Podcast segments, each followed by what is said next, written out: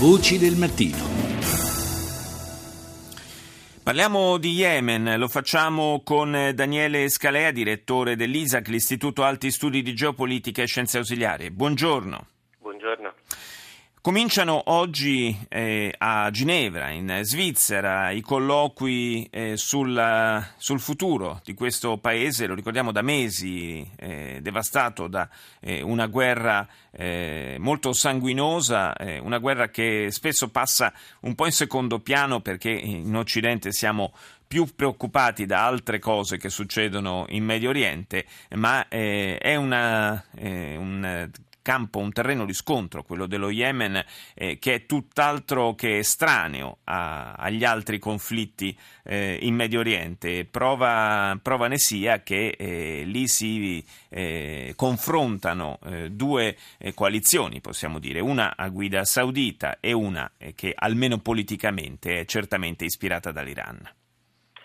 Sì, è anche centrale da un punto di vista della sicurezza, non dimentichiamo che Yemen è diventata ormai la principale base di Al-Qaeda da quando è caduto l'Afghanistan, eh, dallo Yemen è arrivato sostanzialmente la, la, matrice anche degli attentati terroristici a Charlie Hebdo, quindi eh, il pericolo è forte se consideriamo anche che oggi ISIS sta incominciando a espandersi. Al-Qaeda ha una presenza addirittura di controllo territoriale in Yemen, eh, ISIS sta aumentando il suo attivismo e potrebbe approfittarsi di questa instabilità come sembra a tutti gli effetti stia facendo per riuscire anch'essa ad acquisire una certa dimensione di controllo.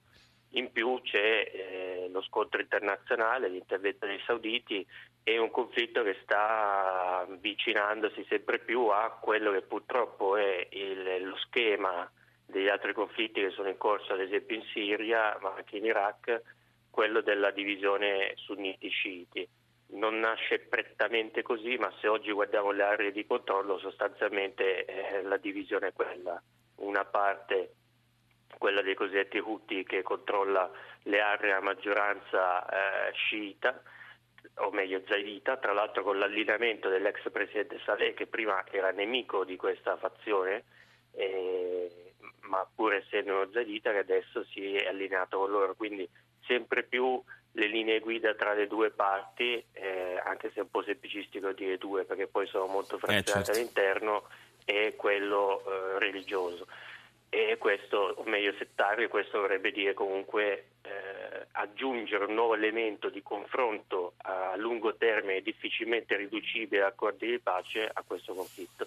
E infatti le prospettive di questi colloqui eh, che iniziano a Ginevra mi sembrano abbastanza fumose. Era stato annunciato un cessate il fuoco proprio per favorire un clima di maggiore dialogo, un cessate il fuoco che è stato puntualmente violato peraltro.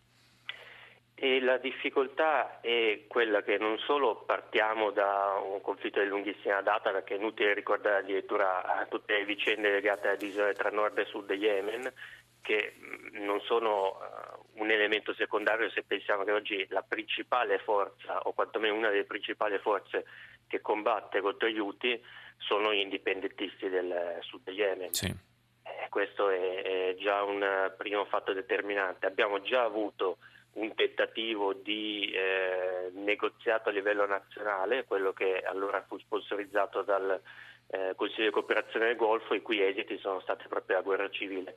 Il rischio che si vada ancora verso un negoziato infruttuoso è forte.